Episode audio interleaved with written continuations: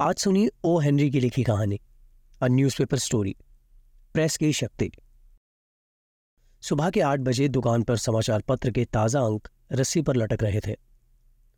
ग्राहक चलते फिरते समाचार पत्र के शीर्षक देखते या फिर एक पैनी का सिक्का डिब्बे में डालकर एक अंक खींच लेते। अपनी कुर्सी पर बैठा दुकानदार ग्राहक की ईमानदारी पर नज़र रखे हुए था। हम जिस समाचार पत्र की बात कर रहे हैं, वो एक ऐसा पत्र है जो समाज के हर वर्ग के लिए कुछ ना कुछ परोसता है। इसलिए इस पत्र को एक शिक्षक, पथ प्रदर्शक, हिमायती, सलाहकार और घरेलू परामर्शदाता का दर्जा मिला हुआ है। आज के समाचार पत्र में तीन अलग अलग संपादकीय हैं। एक में शुद्ध एवं सरल भाषा में माता पिता और शिक्षकों से अपील की गई है कि बच्चों का पालन पोषण बिना मारपीट के किया जाए। दूसरा संपादकीय मजदूर नेताओं के नाम है, जिसमें यह आह्वान किया गया है कि वो मजदूर को हड़ताल करने के लिए ना उकसाए तीसरे संपादकीय में पुलिस बल से मांग की गई है कि वे बल के प्रयोग से बचें और जनता से अपील है कि वे पुलिस को अपना मित्र समझे। इन संपादकियों के अतिरिक्त ऐसे भी लेख हैं जिनमें युवकों को अपनी प्रेमिका का दिल जीतने के गुर बताए गए हैं। महिलाओं को सौंदर्य साधन के प्रयोग और सदाबहार सुंदरता के नुस्खे दिए गए हैं। आदि आदि।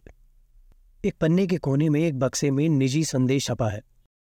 जिसमें कहा गया है, प्रिय जैक, मुझे माफ़ कर दो। तुम सही थे। आज सुबह साढ़े नौ बजे मेडिसिन के चौथे एवेन्यू के नुक्कड़ पर मुझसे मिलो।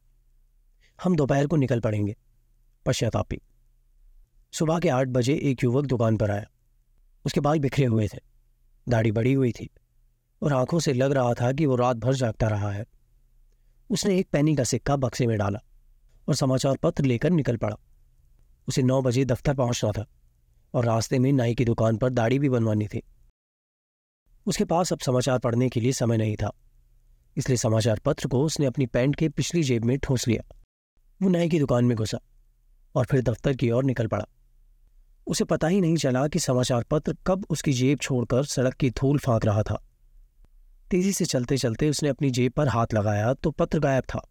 वो कुड़कुड़ाता हुआ लौट ही रहा था कि उसके होठों पर मुस्कान की बारीक लकीर उभर आई। नुक्कड़ पर उसकी प्रेमिका खड़ी दिखाई दी। वो दौड़ी दौड़ी आई और उसके हाथ थाम लिए और बोली, मैं जानती थी जैक, तुम मुझे माफ़ कर दोगे और मुझसे मिलने ज़रूर आओगे। वो बुदबुदा रहा था।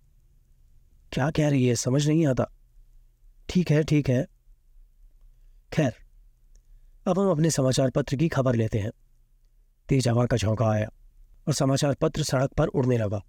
पुलिस वाले ने इसे ट्रैफ़िक में व्यवधान मानकर अपनी लंबी बाहें पसारी और उसे दबोच। लिए एक पन्ने का शीर्षक था, आपकी सहायता के लिए पुलिस की सहायता कीजिए।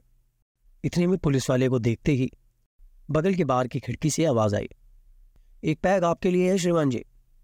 एक ही घूट में उसे गले के नीचे उतारते हुए वो पुनः अपनी ड्यूटी में लग गया। शायद संपादक महोदय का संदेश बिना पड़े ही वो ठीक स्थान पर पहुँच गया था, या फिर उस पैक का असर था। पुलिस वाले ने अपने अच्छे मूड का प्रदर्शन करते हुए राह चलते एक लड़के की बगल में वो समाचार पत्र अटका दिया। जॉनी ने घर पहुंचकर अपनी बहन ग्लेडिस को वो समाचार पत्र थमा दिया। एक पन्ने पर सुंदरता के टिप्स दिए गए थे। ग्लेडिस ने बिना देखे ही वो पन्ना फाड़ा, अपना लंच पैक लपेटा और सड़क पर निकल पड़ी। मनचले सीटी बजा रहे थे। काश सुंदरता के टिप्स लिखने वाला संपादक इस दृश्य को देखता। जॉनी और ग्लेडिस का पिता मजदूर नेता था। उसने समाचार पत्र के उस पन्ने को खींचा, जिस पर मजदूरों का संपादकीय लिखा था। उसे फाड़कर उसने पजल का अंश ले लिया और उसे हल करने बैठ गया। इसका परिणाम यह हुआ कि तीन घंटों की प्रतीक्षा के बाद भी ये नेता मजदूरों के संघर्ष पर निर्णय लेने नहीं पहुँचा। अन्य नेताओं ने यह फैसला लिया कि आंदोलन को रद्द कर दिया जाए। जॉनी ने बचे हुए पन्नों को उस जगह खोस लिया, जहाँ मास्टर की बेत पड़ने की अधिक संभावना होती है। इस प्रकार आज उस संपादकीय की सार्थकता सिद्ध हुई, जिसमें शिक्षकों को बच्चों से क्रूर व्यवहार न करने की बात कही गई थी। इसके बाद आप खुद ही बताइए, प्रेस की शक्ति से क्या कोई इनकार कर सकता है?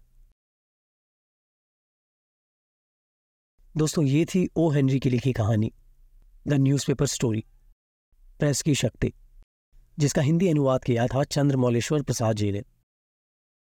आपको ये कहानी कैसी लगी? आप हमें कमेंट बॉक्स में बता सकते हैं। और भी कहानियाँ सुनने के लिए आप इस चैनल को सब्सक्राइब कर सकते हैं।